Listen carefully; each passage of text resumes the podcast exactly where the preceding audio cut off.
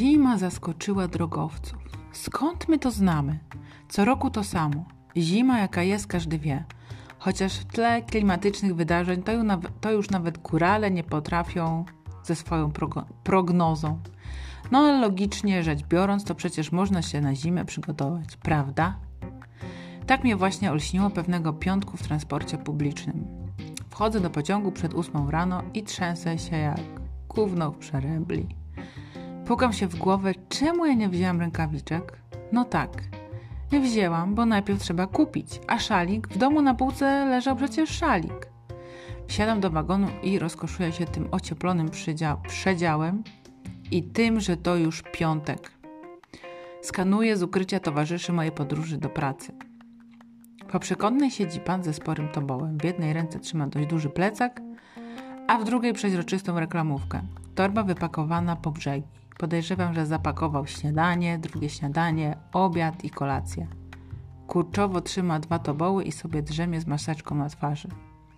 No niby nic nadzwyczajnego, ale poczekajcie. W wagonie coraz cieplej, mijamy kolejne stacje.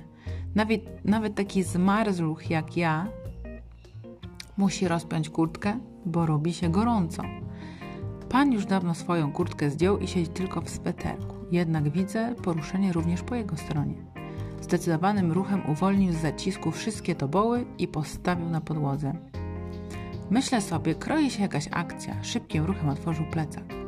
Czekam na rozwój wydarzeń. Będzie wyciągać czy wkładać? I tu mnie zaskoczył. Zaczął ściągać. Zdecydowanym ruchem ściągnął swój niebieski sweterek i od razu schował w czeluściach plecaka. Ale go nie zamknął. Nie poprzestam na tym jednym sweterku. Za niebieskim ściągnął oliwkowy. W tym momencie zakładam się sama ze sobą, czy będzie kolejny. Jest kolejny. Beżowy, a za nim czarny. Naliczyłam cztery. Każdy w innym kolorze i o innym splocie. Pytam się, kiedy skończy się to szaleństwo, bo dostanę oczopląsu. Pan zdjął wszystkie okrycia, jakie miał na sobie i schował do plecaka. Na szczęście został w podkoszulku, bo już chciałam wzywać kierownika pociągu. Jak już się rozebrał prawie do rosołu, to wrócił do swojej dżemki. Takiemu przygotowaniu żadna zima nie straszna.